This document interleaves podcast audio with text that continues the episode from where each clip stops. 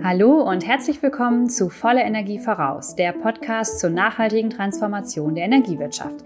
Ich heiße Janina Mengelkamp und ich bin in dieser Folge eure Gastgeberin. Auch in dieser Folge soll es wieder um die großen Trends der Energiewende gehen und insbesondere um die Frage, warum Gründerinnen und Gründer mit neuen Ideen und spannenden Geschäftsmodellen für die Energiewende so wichtig sind. Dieser Podcast ist Teil des Projekts Setup, ein Projekt, mit dem das Bundesministerium für Wirtschaft und Energie die Deutsche Energieagentur Dena beauftragt hat. Mit dem Programm sollen Startups dabei unterstützt werden, mit ihren innovativen Ideen die Energiewende voranzubringen. Mehr Infos zum Setup gibt's später.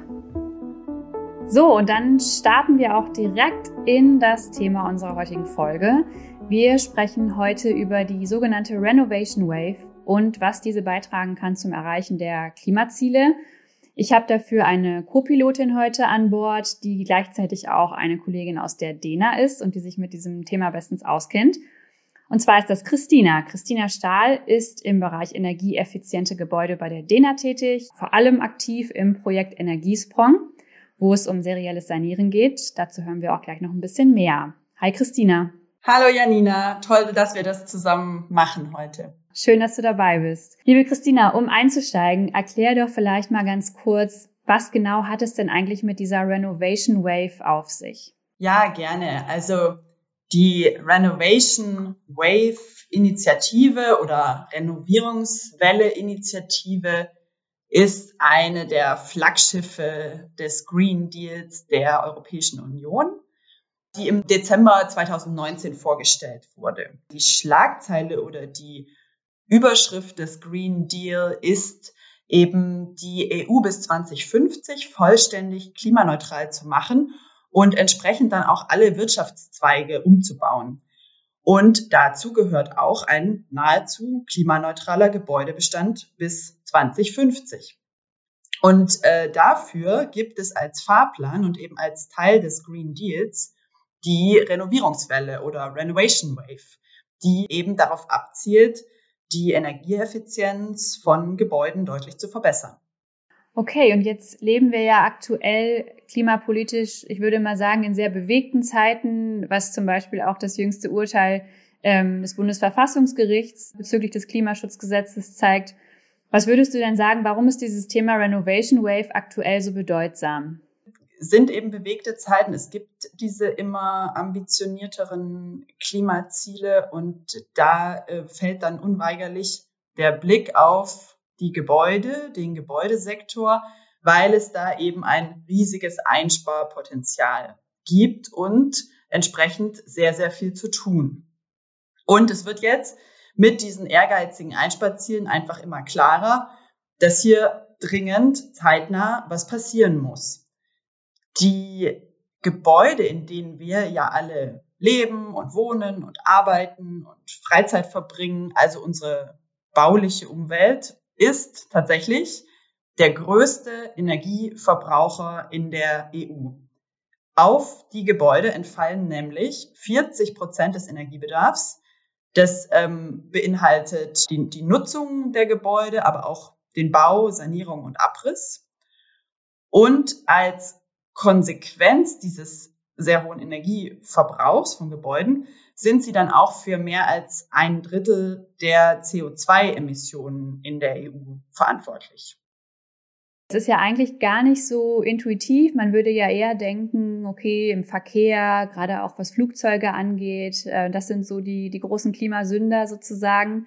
Das heißt, im Gebäudebereich muss jetzt richtig viel passieren. Ja, genau, da muss richtig viel passieren. Die Renovierungswelle muss dringend losrollen, weil die, man muss sich vorstellen, die meisten Gebäude, die wir zweitausendfünfzig hier stehen haben werden in Europa und die dann eben klimaneutral sein sollen, die sind ja heute schon gebaut. So, die gibt es ja schon und die muss man also energetisch fit machen. Und im Moment sind fünfundsiebzig Prozent, also drei Viertel der bestehenden Gebäude eben nicht energieeffizient und nicht klimafreundlich. Das heißt, die brauchen alle ein Update, eine Modernisierung damit sie eben weniger verbrauchen und damit die zwanzig fünfzig Klimaziele und die Etappenziele auf dem Weg dahin erreicht werden können. Und im Moment, und auch schon muss man sagen, seit einigen Jahren oder Jahrzehnten geht das eben viel zu langsam voran. Nur circa ein Prozent der Gebäude wird jährlich energetisch saniert und von diesem einen Prozent wird nur ein Fünftel, also null Komma zwei Prozent, wirklich auf ein ja hocheffizientes Niveau saniert. Und ähm, es gibt eben diese ganz spannende und auch etwas erschreckende Zahl, dass wenn es in dem Tempo weitergeht, dann brauchen wir hundertzwanzig Jahre, um alle Gebäude fit zu machen. Also deutlich länger als bis zwanzig fünfzig. Und deshalb drängt jetzt eben die Zeit und es sind, ja, wir brauchen einfach jetzt neue Ansätze und Initiativen, mit denen man die Gebäude schneller, günstiger und auch zeitgemäßer sanieren kann. Das heißt, digitale Technologien, intelligente Lösungen und energieeffiziente Materialien, die es eben schon gibt, auch am Bau und bei der Sanierung mehr zu nutzen als bisher und dadurch eben schneller voranzukommen. Okay, und was ähm, besagt dieses Prinzip denn genau? Also was, was passiert da ganz konkret?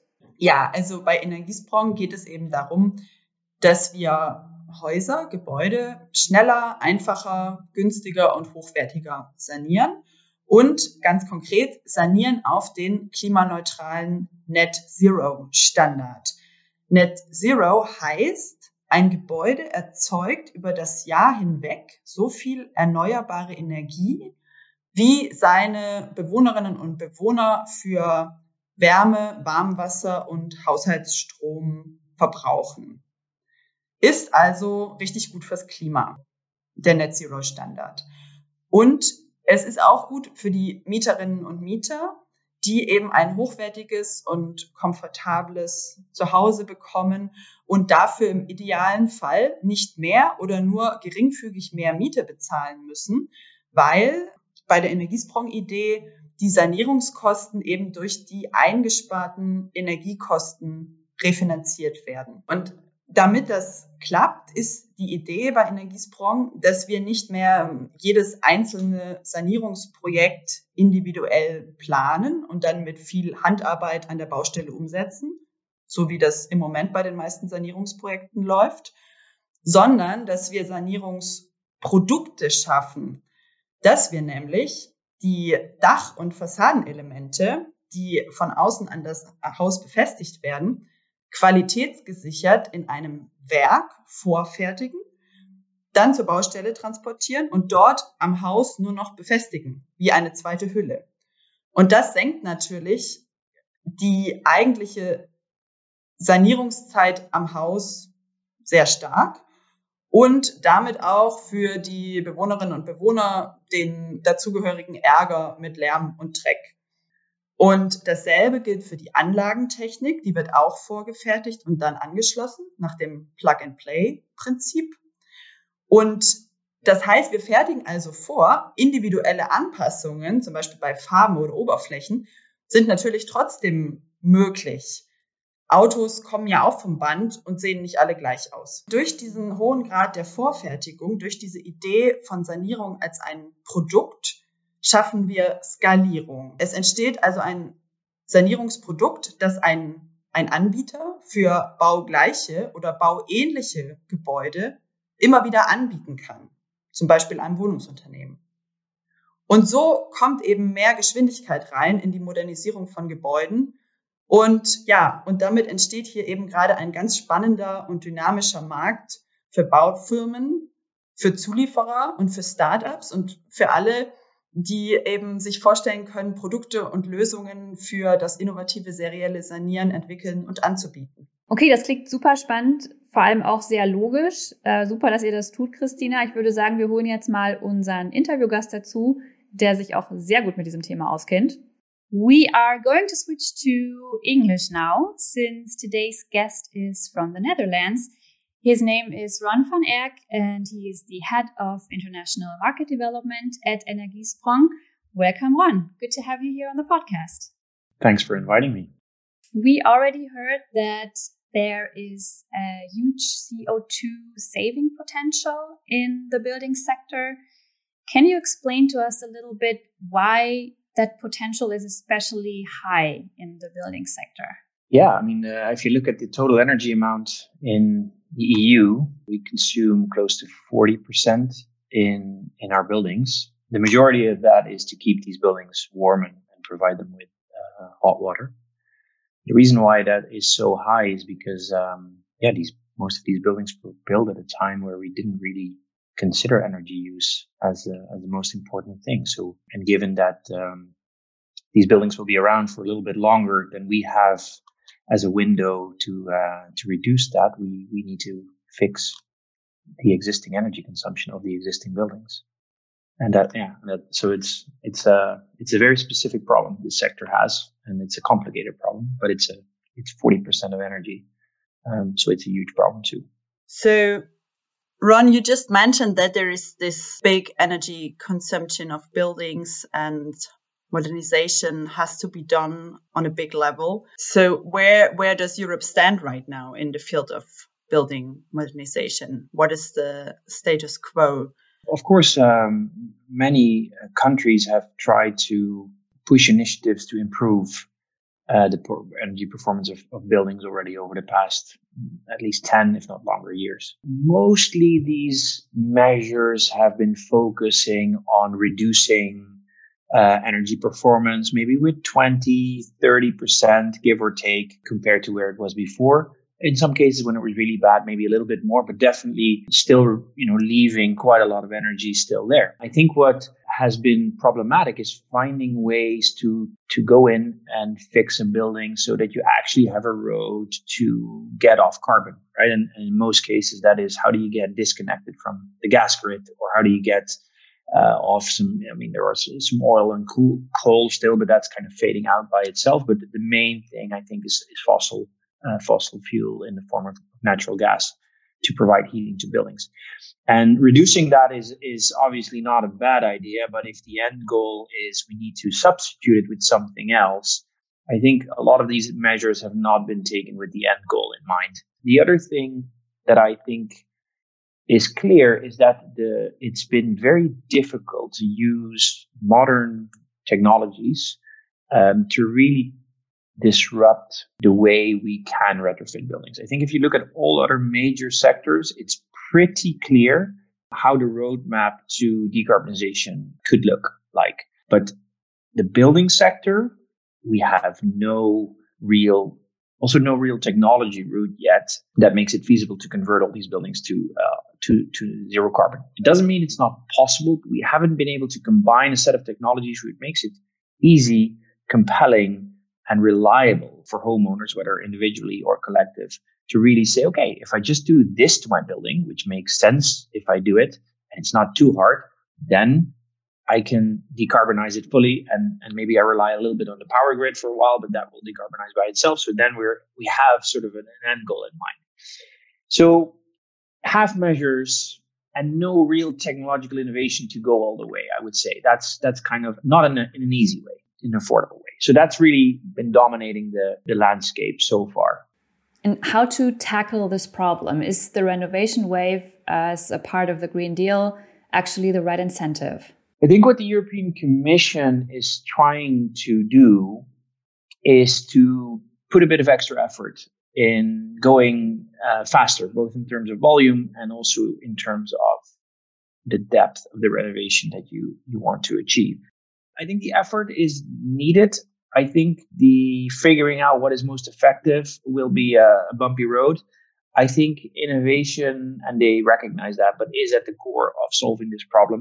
And it has to be a consumer-focused innovation. So it has to become easy, and it has to make clear where you need to end up. And that doesn't have to be, oh, I'm I'm independent of the grid, but it has to fit in a structure where you say, okay, we get off fossil fuels, we're connected to the electricity grid, uh, the, and you know, over time we can see that scale to a fully decarbonized system. And there will be pockets where, you know, specific things, waste energy and a little bit there, a little bit of ge- geothermal there, you know, there are a few of these little things that in specific context can work. But if you think about scaling it, electrification with a heat pump, that's going to be eighty percent of your gains. That's the main, you know, the, the highway on which this needs to needs to run. And then the question remains, you know, how do you get a proposition in the market for somebody that owns a building to transform their house so it can be insulated well enough to run a heat pump and be comfortable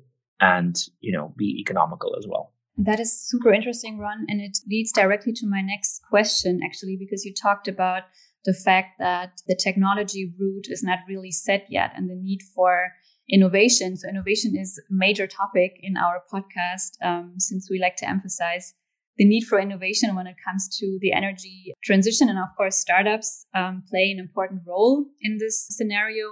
Talking about innovation in the building and construction sector, do you see potential for startups coming up with new ideas and business models here? Yes, although it's a hard sector to get into as a startup. It depends a little bit where you look. So I would say the problem isn't figuring out a better heat pump. I mean, it's not, I'm not saying there is no value in keep innovating on that point, but this is not where the bottleneck is. Uh, the bottleneck is also not figuring out a even more efficient insulation material, right? We, I'm not saying stop worrying about it. I'm saying this is not where the transformational things will happen. I think the innovation is the connection between the customer and the supplier is a huge problem in the construction sector, right? So if we often use the IKEA example as, you know, how it has been made very easy to buy stuff for your house, for instance, a kitchen, right? Everybody wants a slightly different kitchen, different dimensions, but you, you go to IKEA and it's very easy to understand what you're buying, what you're paying for it. And, and somebody, you know, makes that custom to your sizes and then comes deliver it in your house. It's a, it's a process that has been made very easy. We understand that the process is much harder to make very easy for a much more complicated thing like an, an existing house. This is where you need innovation. So it needs to be the cost of sales, let's say, you know, figuring out for a person what makes sense to do, and then for a company to send a reliable and transparent offering as a result of that assessment needs to be made much, much more easy and much more fun and much more clean. So that's one. And then the second thing is you need innovation on how these products are placed in the house, right? You need, how can you minimize disturbance? How can you do as much as possible offsite to have as little as possible, you know, work and time on site? And, and, you know, so you, you improve quality, you do it in a, in a controlled process so you can shave costs by, by doing that more and more efficiently. And I think there we're still in the super early days. And I think I T plays a, you know, a pivotal role in, in making that happen. So, so there is a world there which revolves around information technology that has really been underdeployed so far. Um, I think definitely there in the startup space, uh, there is huge potential and it has been completely ignored by the existing building Uh, sector for obvious reasons. There is nobody that can do programming in a construction company. I mean, I'm exaggerating a little bit, but not too much. What I think is difficult for existing companies and we, uh, for new companies, and we see this, is they actually they actually get their hands dirty, right? If they go on site, and has the main thing that is problematic, um, and it's inherent to the problems in the construction sector, is that it's it's a fairly cash flow demanding sector, right? So The, the time between buying components and getting paid for them uh, with risks of people defaulting in the supply chain is significant. And it's very, very difficult for a, for a startup to get cash, cash flow positive.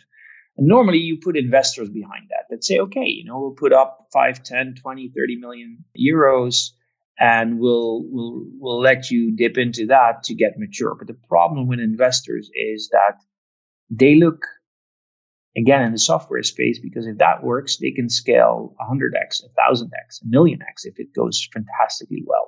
In the physical world, you cannot scale one thousand x just like that because you actually have to do the work. So from an investor's perspective, it is very difficult to put serious money behind these kind of companies. Like serious money has found its way into the I T startups scene for the past fifteen years for obvious reasons. Yeah, that's a, maybe a bit of a technical thing, but it is a real problem. And we've seen startups die because of the fact that they cannot get to cash flow positive, and nobody is going to sort of be, be their bank for the time they need to get to market. This is a thing where I think governments could help if they would provide that kind of funding, uh, which is the hardest to get. I understand it's risky, but it's also, uh, it's, this is the real stuff where people get stuck. Innovation money is great, but I think if you ask real companies, you know, where is the biggest pain? It's probably that one for these kind of companies. I T, uh, being smarter about pre-assembly uh, or prefabrication is a, is a field where a world can be won. Startups can play, or I think have to play, the role to to disrupt there, because I think the existing companies are just, like in all industries, are typically not the ones that force the change. But there is an issue when you go to the physical world and you want to actually start putting materials together when you are a startup. Uh, the cash flow demands are hard, and it's not sexy to talk about uh, or have as a policy initiative, but it is it is the real burden of the S M E that um, has five employees and needs to go to twenty-five, but needs to buy five hundred thousand euros worth of material that he cannot finance. There is no bank that's going to give them that loan. So that's how it goes. Thank you so much for your perspective on this, Ron. Now, regardless the fact that obviously the conditions for innovation are not ideal at the moment, um, is what I understood from, from what you said. Can you share any new ideas with us that are present in the construction and building sector at the moment? Is there any any trends, um, anything, as you said, sexy that we can that we can share at this point that, that is that is interesting and inno- innovative in your opinion? Yeah, I mean, I, I don't think I can tell you, oh, this company hasn't launched their new product yet, but I know what it is and I'm going to tell you. It's it's not going to be an answer like that, because obviously I wouldn't do that. But I think, zooming out a little bit, what you do see is that the installation aggregation, uh, where where um, you you switch a house to an all electric house and you you try to do ventilation, um, uh, heat recovery, heat pump, in, uh, inverter for your P V, uh, monitoring kit, that people start to understand that this is not a bunch of boxes that you you mount on a wall somewhere, but you start to integrate that into one unit, which makes it cheaper and more compact, and you have much less time on site. That, plus the integration of that, for instance, in a roof, um, these kind of things start to be picked up slowly by, you know, a handful of companies. And I think that's definitely a direction of, yeah, a successful direction, because you can just, from all angles, see the, the benefit of it. I think where the biggest challenge still is, and there are some promising things that might come to the market this year, the biggest challenges still are on the insulation of the envelope of a building, and specifically the facades. I think what, for the past uh, five years, uh, companies have been trying to create sort of fixed form facades, where you basically make a, a new facade that you hang in front of an existing facade where the windows are already inside. And I think what is uh, clear is that it's a, it's a good first step. But it has two drawbacks. First, you have quite a lot of material to, to to create that fixed form factor that you don't really need for structural purposes, because the wall is already there. Um, and second, so it's it's relatively overdimensioned in terms of what it really requires, and therefore costly. And secondly, it doesn't give you a great deal of flexibility when it comes to buildings that have um, not the most straightforward shapes. And I think what we are going to see is an effort of better facade insulation systems that are both cheaper and more flexible in their application. So that that would be my, apart from the I T stuff that I, I mentioned, you know, as where startups could go, this would be kind of the, on the physical side, a very important step. Mm-hmm. Yeah, so it sounds like a, a market for brave and determined people. Yeah, it's also um, a market which is enormous. Huh? I If you look at the potential of the number of buildings and the amount of money per building that we're talking about, is if you if you crack this one, uh, it's huge. Yeah. So shout out to to the startups um, that are potentially listening to us now. um, there is huge potential apparently. Energy Snack, das Startup-Interview. Ein Startup, das sich in den Bausektor gewagt hat und das mit sehr großem Erfolg, ist EcoWorks. Mit deren Gründer Emanuel Heisenberg habe ich im heutigen Startup-Interview gesprochen. Hallo Emanuel, schön, dass du da bist. Hallo Janina. Vielleicht kannst du uns erstmal kurz erzählen, was macht ihr genau bei EcoWorks und wie bringt ihr damit die Klimaziele im Gebäudebereich voran? Wir sind ein etwas ungewöhnliches Startup, weil wir uns mit der etwas antiquierten Bauwelt beschäftigen. Wir ähm, auf der einen Seite automatisieren Planung und verlagern sehr viel Arbeit von der Baustelle in die Fabrik und machen serielle Sanierung. Das heißt, wir sanieren Gebäude ähm, eben über vorgefertigte Fassaden und Dachmodule sehr schnell und senken die Emissionen in diesen Gebäuden auf null. Das heißt, am Ende ähm, von so einer Sanierung erzeugen die Gebäude mehr Energie, als sie verbrauchen und haben dadurch rechnerisch sogar negative Emissionen. Und ähm, vielleicht auch noch interessant, unser Unternehmen hat ein äh, zentrales Ziel, und zwar dieses zentrale Ziel ist, möglichst viel C O zwei einzusparen. Das ist ein komisches Ziel für, für das eine oder andere Startup, aber für uns, ähm, für alle Mitarbeiter und, und für uns natürlich als zwei Gründer ist es essentiell, dass wir nach Möglichkeit nicht nur äh, Megatonnen, sondern irgendwann vielleicht auch mal Gigatonnen an C O zwei ähm, helfen einzusparen.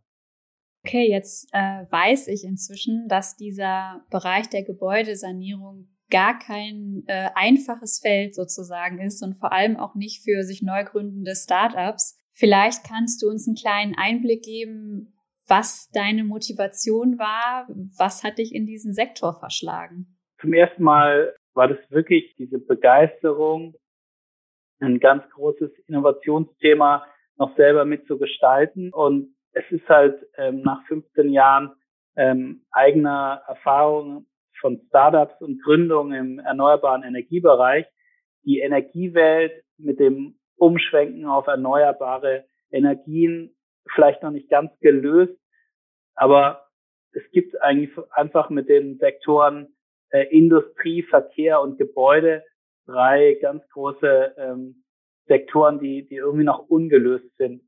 Und das war für mich unglaublich spannend, diesen Gebäudesektor mit einem Startup anzugehen, weil ich gespürt habe, dass die Kunden unglaublich offen sind. Und dass die Kunden auch irgendwie sehen, dass ihr Produkt, nämlich die Vermietung von Wohnraum oder auch natürlich Bürofläche, aber wir konzentrieren uns jetzt erstmal auf Wohnraum, dass dieses Produkt noch überhaupt nicht dekarbonisiert ist. Und deswegen ähm, war das für mich zum einen einfach eine, äh, eine wahnsinnige Aufgabe, mir zu überlegen, wie kann ich wirklich Wohnraum systematisch über so ein skalierbares Geschäftsmodell dekarbonisieren, aber auch irgendwie eine, eine tolle Aufgabe, mit Kunden das anzugehen und zu sagen, wie könnte eine völlig andere Baufirma aussehen, die äh, die Bauen irgendwie anders gestaltet und, und die eben äh, dieses Bauen eben weg von diesen elendlangen Projekten, die dann auch nicht funktionieren und alle teurer und alle frustrierend werden, sowohl für den Bauherrn als auch für die Mieter, hin zu einem Produkt zu bringen, wo man wirklich ohne äh, Aufstellung eines Gerüstes innerhalb ähm, von wenigen Wochen vielleicht ähm, hoffentlich irgendwann mal innerhalb von wenigen Tagen komplett von außen so ein Gebäude, wir nennen es minimalinvasiv, also ohne, dass man eben dieses ganze Gebäude ähm, für Monate aufreißen muss und alle Stränge sanieren muss und ähm, da für Monate Staub und Geräusch ist und die Mieter da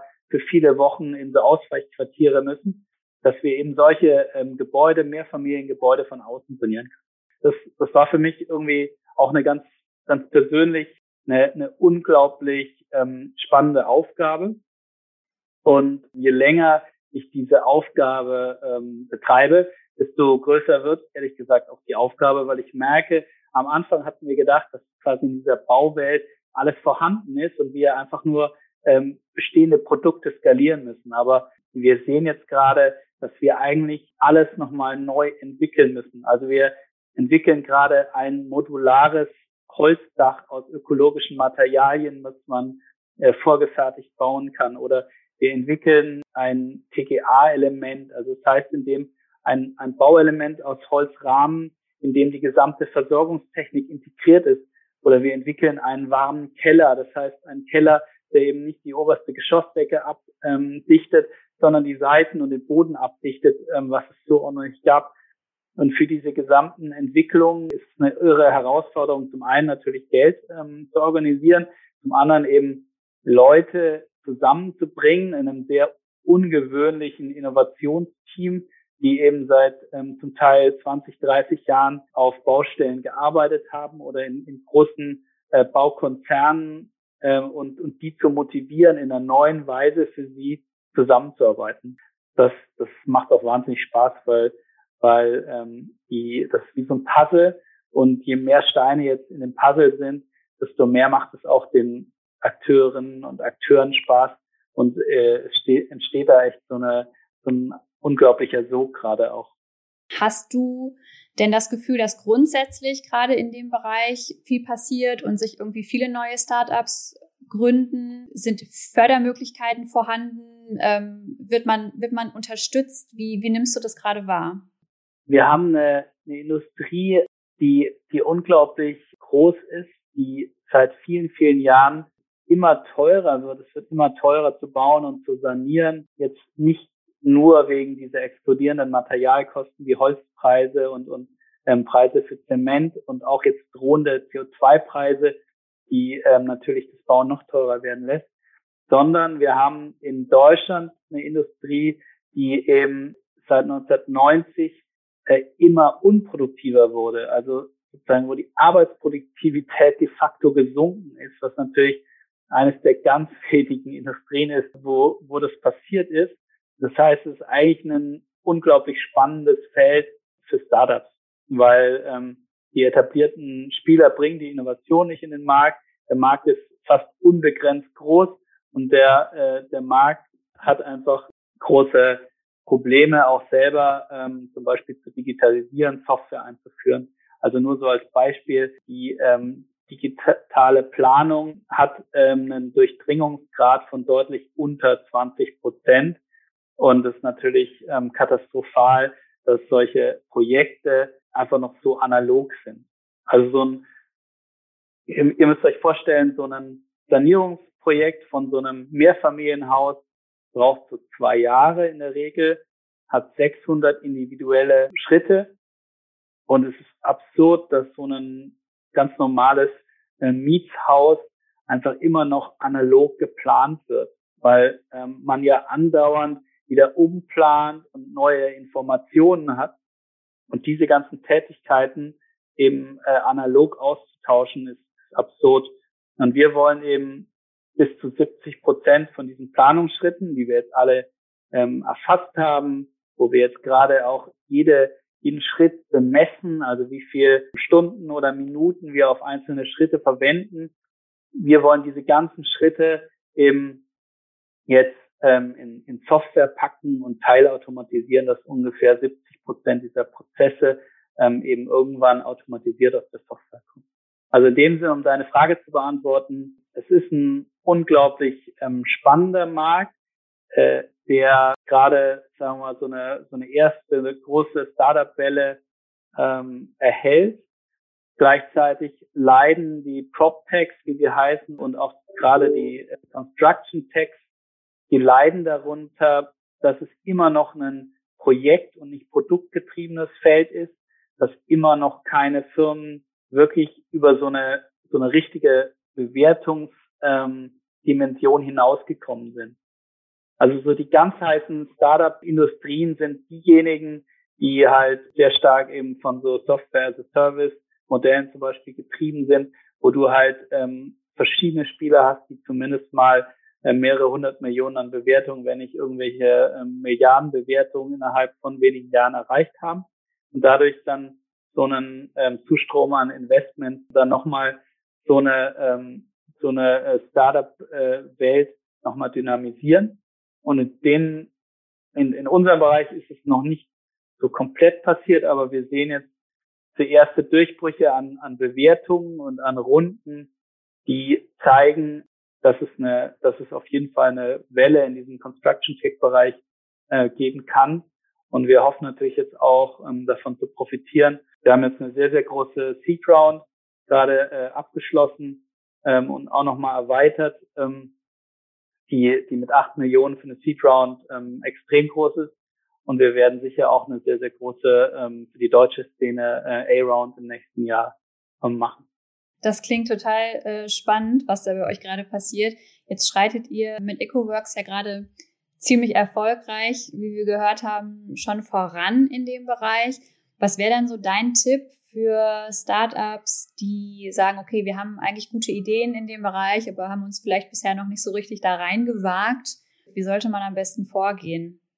Ich habe eigentlich so ähm, verschiedene Tipps. Also der eine Tipp ähm, jetzt eher so aus meiner längerfristigen eigenen Perspektive als, als, als sagen wir, Startup-Unternehmer ist, dass man auf jeden Fall wirklich, und das hört sich jetzt wahnsinnig banal an, aber man, man muss auf jeden Fall einen enorm hohen Grad an, an Innovation bereit sein zu, äh, zu wagen und auch systematisch immer sich zu hinterfragen, ob das wirklich innovativ ist.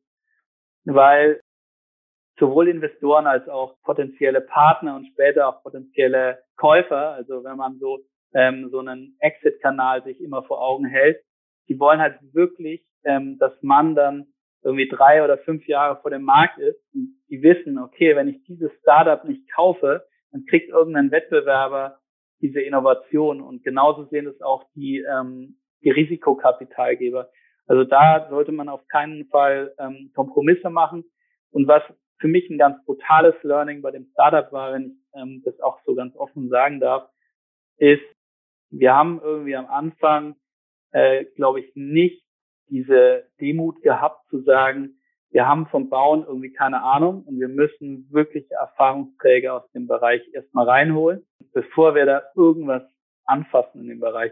Also das ist halt in diesem Construction-Tech-Bereich, wo wir wirklich an Baustellen sind, gibt es halt Leute, die seit dreißig Jahren auf Baustellen äh, sich befinden und so Leute wie mich, die keine Ahnung von Baustellen haben.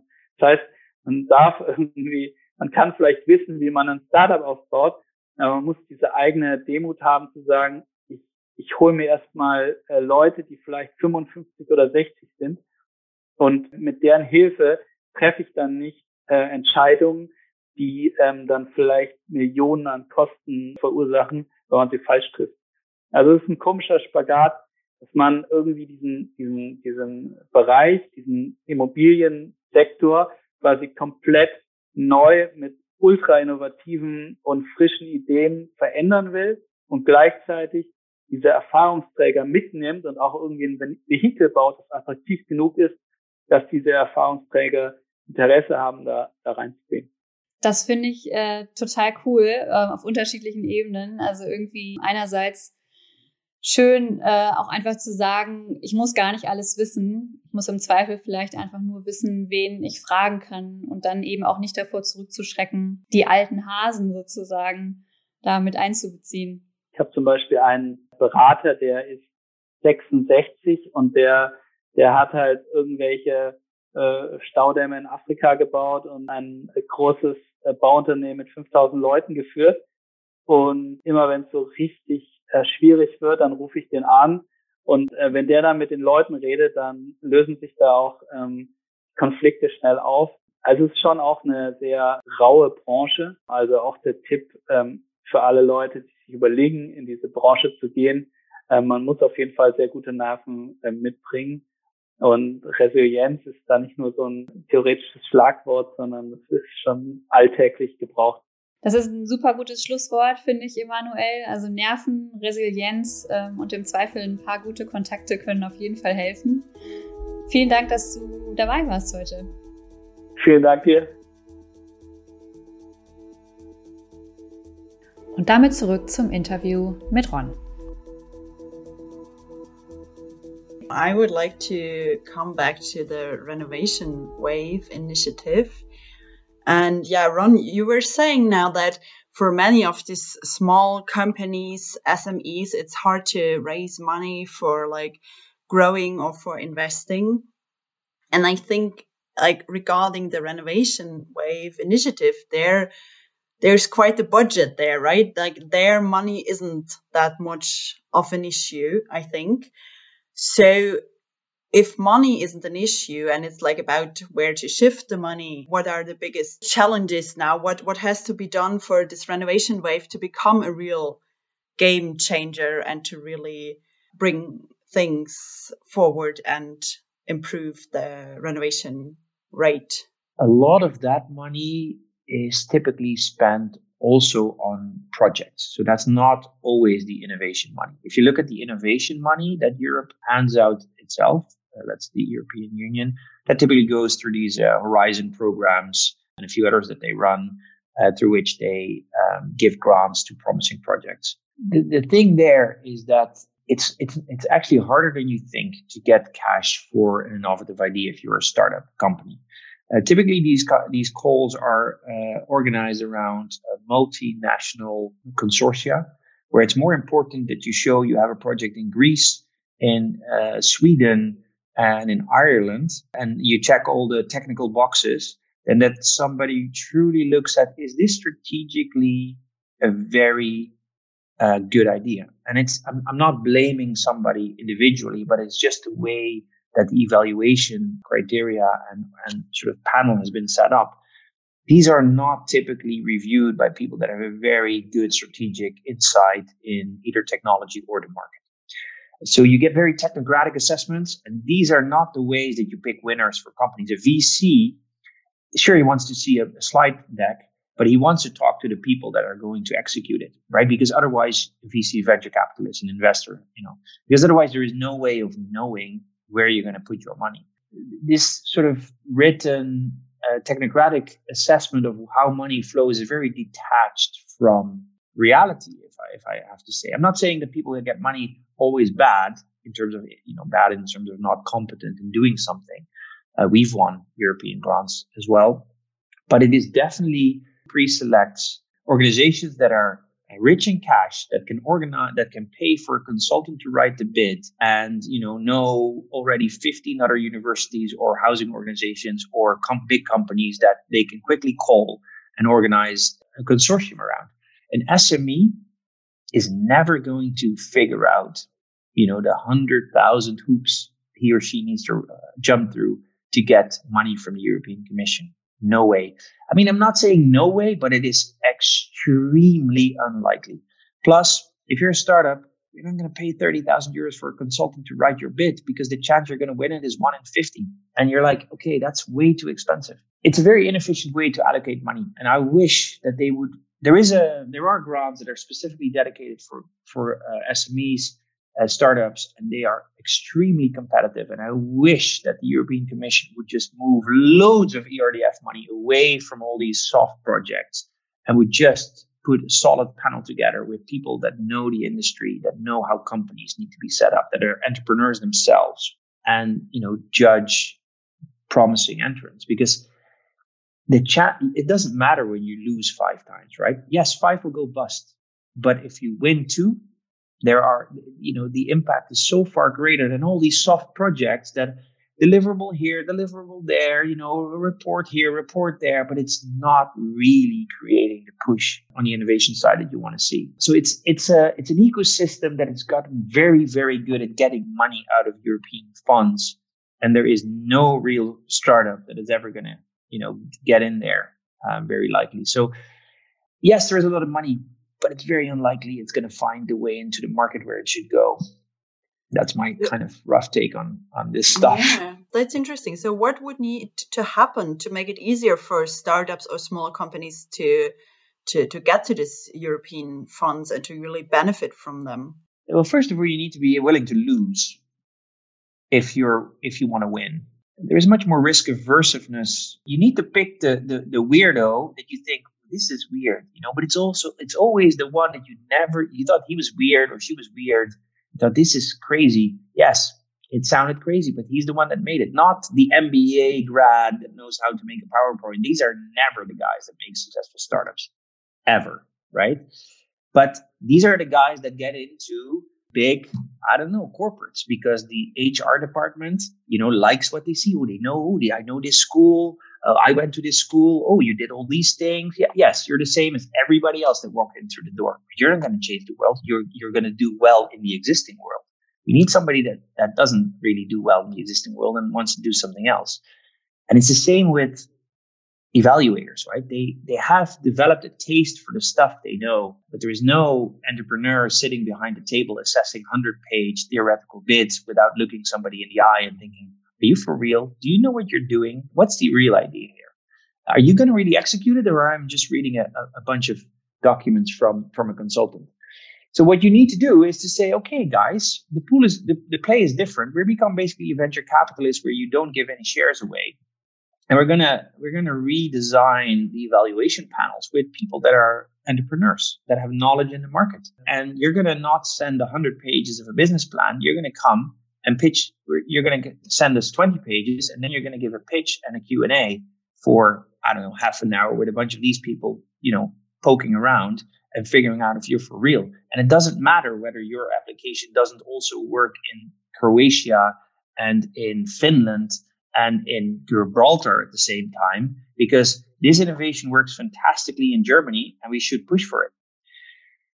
So yeah, that's, but that's, that needs a very different way of, of, you know, no Europhilia, no theoretical benchmarking. It needs to it needs to be more embedded in the real world, and they do it for a very small part of the money, but they should, you know, make that money tenfold and then reduce all the all the other stuff that that just goes to consultants that, that have gotten really good at writing bids. Thank you so much, Ron. What can we say? We we have to find apparently un, more unconventional ways to to find innovation in in the sector. Think about the guys or the women that have made amazing, built amazing companies, right? I don't want to do always the Steve Jobs, blah, blah, blah. But, you know, Elon Musk dropped out of Stanford. Uh, Steve Jobs never, never graduated year one. Uh, the list goes on and on and on, you know.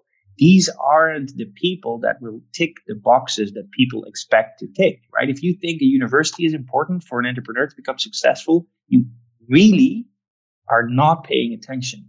I'm not saying you cannot become a successful entrepreneur if you have a graduate degree. I'm saying that things are practically unrelated. And the people uh, working in governments, they don't even, they've, they've never clearly ever sort of built companies themselves, you know, typically. They have no, they have a very different perspective of the world. And I know this because I worked for the European Commission for two years and I've had two companies my, myself. So I actually have been at both sides of the fence. So I think I I have a little bit more. I, I, I paid my dues at both sides, so I, I hope I, I can speak to this from, from some some personal experience. And won E U bids, so it's not even a sour person that never got money there. So it's yeah, so it's it's all that. Yeah, we want to encourage the let's say non-streamlined, outside of the box thinkers to become active uh, in this in this field. Now you're working for Energiesprong, Ron, and I think just innovative way of of um, building modernization, and we do need innovations coming from suppliers, from like solution developers, and uh, so I think it's just a very dynamic and also exciting time right now. I suppose, uh, yeah, yeah, it's been really fun to uh, see this evolve um, in, in different markets. And I think uh, the, the, sort of the mainstream agenda starts to align, right? This, this uh, renovation wave being a big example, but also on a national level, you see that governments are really scrambling for you know, solutions because it's, it's, it's, yeah, it's a lot of energy and it's a very complicated problem to tackle. So, you know, if you have a great idea in this space, the world is yours, really. It is. Uh, it's not like you're competing with Elon Musk's Tesla. If you want, you know, you think, oh, maybe I should do an electric car startup. Maybe you shouldn't, because maybe that's hard. This one, though, smaller or bigger ideas, the world is is really, really still to be taken, and and and the market is enormous, and the impact also for climate purposes is it's bigger than transport. So you're not wasting your time if you would uh, if you would try something here. Well, Ron, I think you couldn't have ended this interview more perfectly. So thank you so much for, for joining us in this podcast today. Thank you for sharing all your valuable insights with us. And yeah, we hope to, to hear from you. Thanks for, uh, for allowing me to uh, share some, some of my thoughts on, on your platform. Thanks, Ron. Ja, Christina, vielen Dank, dass du heute dabei warst, dass du meine Co-Pilotin warst. Zum Ende bleibt dann nur noch die Frage, wenn man sich jetzt für Energiesprong interessiert, was macht man dann? Ja, wir haben kostenfreie Energiesprong-Kick-Off-Workshops im Angebot. Die finden aktuell so rund alle zwei Monate über Zoom, also digital, statt und sind eben dafür da, dass man sich dort mal informieren kann über das Energiesprong-Prinzip, was steckt eigentlich dahinter, wie funktioniert das, wo stehen wir da gerade und äh, wie ähm, ist die Rolle der beteiligten Akteure. Und ja, wir geben da einen Impulsvortrag und danach hat man aber auch die Gelegenheit, Fragen zu stellen. Was wir jetzt äh, zusätzlich noch anbieten, sind sogenannte Innovation Kick-Off-Workshops für Unternehmen und Startups, die sagen, ja, wir interessieren uns für ähm, Innovationen im Bereich des seriellen Sanierens und können uns vorstellen, da Produkte oder Lösungen zu entwickeln und wünschen uns da einfach noch ein paar mehr Informationen und auch Austausch. Da äh, würden wir dann zum Beispiel auch ein, nochmal ein paar Informationen geben zu dem neuen äh, Förderprogramm Serielles Sanieren, das es jetzt seit kurzem gibt von der Bundesregierung und wo sich dann eben Ähm, Unternehmen diese Entwicklung von Lösungen, Produkten zum seriellen Sanieren auch ganz gezielt fördern lassen können. So, und für wen das jetzt interessant ist, der schaut einfach mal auf unserer Website energiesprong punkt de und findet dort Informationen und Anmeldemöglichkeiten. Ja, super cool. Die Informationen packen wir natürlich auch nochmal in die Shownotes. Vielen Dank, Christina. Ich habe heute echt viel gelernt. Ich habe unter anderem auch gelernt, dass äh, es wirklich für Startups in dem Bereich gar nicht mal so einfach ist, ähm, dass es aber auf jeden Fall sehr viel Notwendigkeit auch gibt für Innovationen, weshalb ich natürlich an dieser Stelle auch nochmal darauf hinweisen möchte, dass wir auch im Projekt Setup natürlich auch Startups, die in diesem Bereich, also im Baubereich unterwegs sind, unterstützen. Auch dazu findet ihr alle Informationen in den Shownotes. Danke, Christina, dass du dabei warst. Hat mir Spaß gemacht mit dir. Ich danke dir, Janina. Vielen Dank, dass du bei dieser Folge Volle Energie voraus dabei warst. Wenn dir der Podcast gefallen hat, dann freuen wir uns sehr, wenn du uns abonnierst und ihn teilst. Und weitere Infos findest du wie immer in den Shownotes.